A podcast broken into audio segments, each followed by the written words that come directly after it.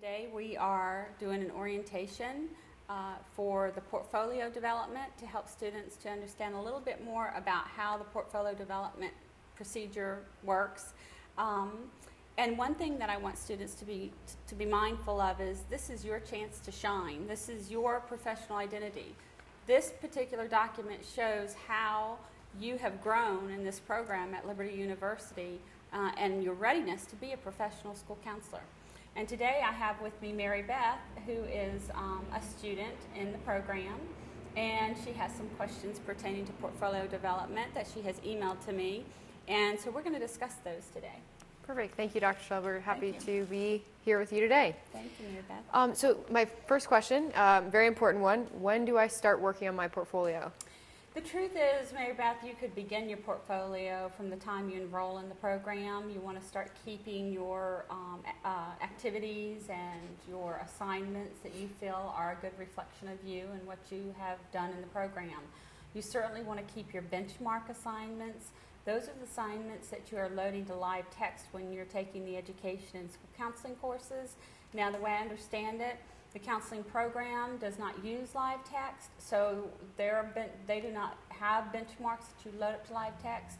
So you may have to look at their syllabus to see which ones are considered benchmarks. And if it's still not clear after looking at the syllabus, then you can talk to the professor of that course and ask them which one of the assignments would they consider a benchmark assignment. But the truth is, for your portfolio, anything that you did, projects and papers, um, activities, curriculum development, anything that you did that you felt like is a good reflection on you and fits into any of the categories of the portfolio development, you should include them because, again, this is your time to shine, your time to talk about you and what you've learned and your growth.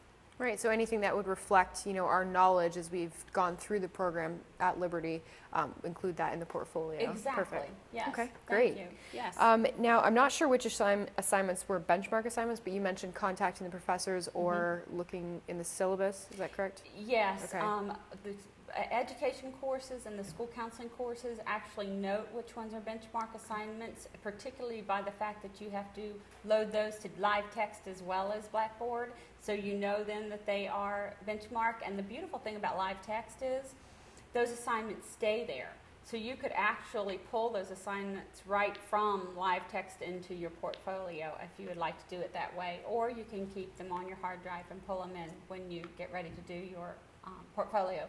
But yes, for the counseling program, it's a little different. You may have to end up having a conversation with your professor um, if it's not denoted on the syllabus that it's a benchmark. Okay, great, thank you. Mm-hmm. Um, now, can we attach um, files in the live text portfolio, like whole files? How do, how do we do that? You can. Um, what what concerns me is I'll get students who misunderstand me. So I'm hoping I make myself clear. Is I want you to attach files because that's a supplement to what you have stated in the template. But you first need to kind of answer the question um, or address the issue in the template. That means either typing it directly into the template or cut and pasting from Word into the template. But when you cut and paste or type directly in, it's very important formatting because you want it to be a pretty document too. It's going to follow you for quite a long time, perhaps even through the job search. So you want to make it a very pretty um, document that really um, tells the story about you, that reflects you.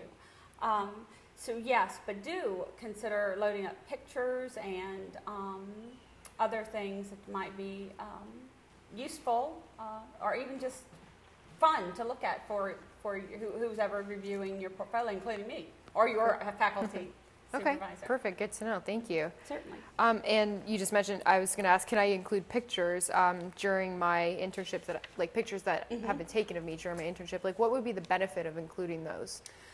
Uh, it kind of brings a personal touch Okay. to the portfolio. You know, you're, you've got uh, myself and prospective employers reading through your portfolio, and that breaks it up and humanizes you a little bit to see. Oh, look, this was the, this was the small group she created of these of children, and look, they're working together to create this puzzle and those sorts of things. Or here she is presenting um, the workshop to parents, and everyone looks so engaged. And picture's worth a thousand words. So that kind of helps just to drive home what you've already stated about this small group or this uh, workshop you did by attaching a picture of it. Right. One thing I do want to be um, I want you to be very careful of is if you take pictures of students um, during your activities, you'll need parental consent to do that.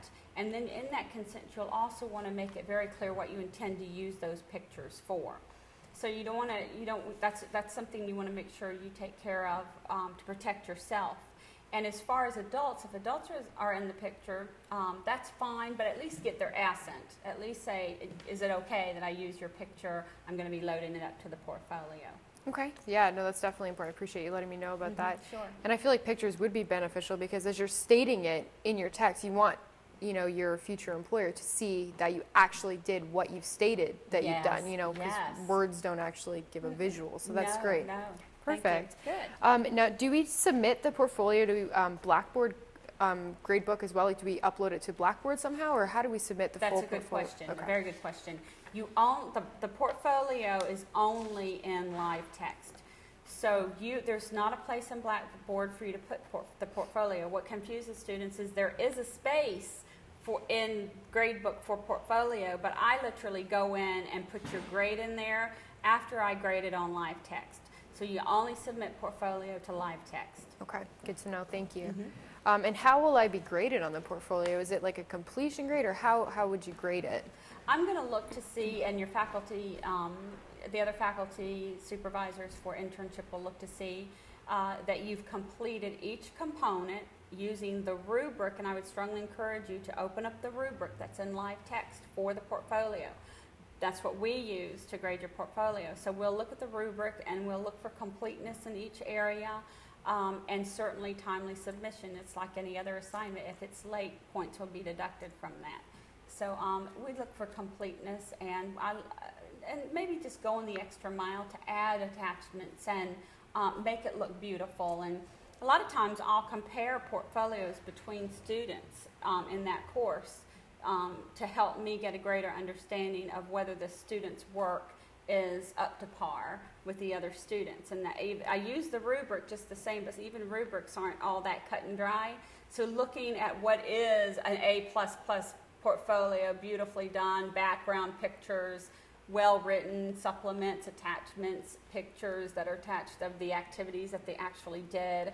Um, and then you have someone who's, who actually just did just answered the rubric and t- typed up the rubric, no pictures, no background, no attachments, you know, that sort of Right, right. It's definitely a difference there. Yes. Um, okay, great. Now, I understand that I can enroll in Education 699 a second time in order to accumulate more than 300 hours um, for the internship to meet my state's requirements yes. for the school counseling licensure. Yes. Is that a true statement?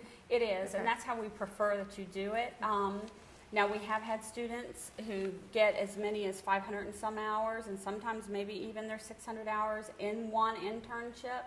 Um, the issue is that we pay the site supervisors one stipend for 100 hours.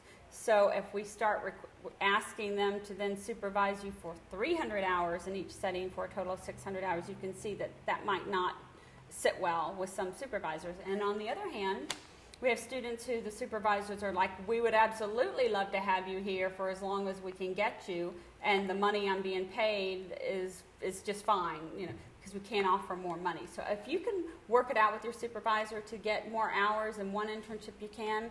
But ideally, what we have in place for students who want more hours because their state may say 600 hour internship, then we have you do your 300 hour internship, finish everything you were supposed to finish for that internship, and then enroll in 699 again.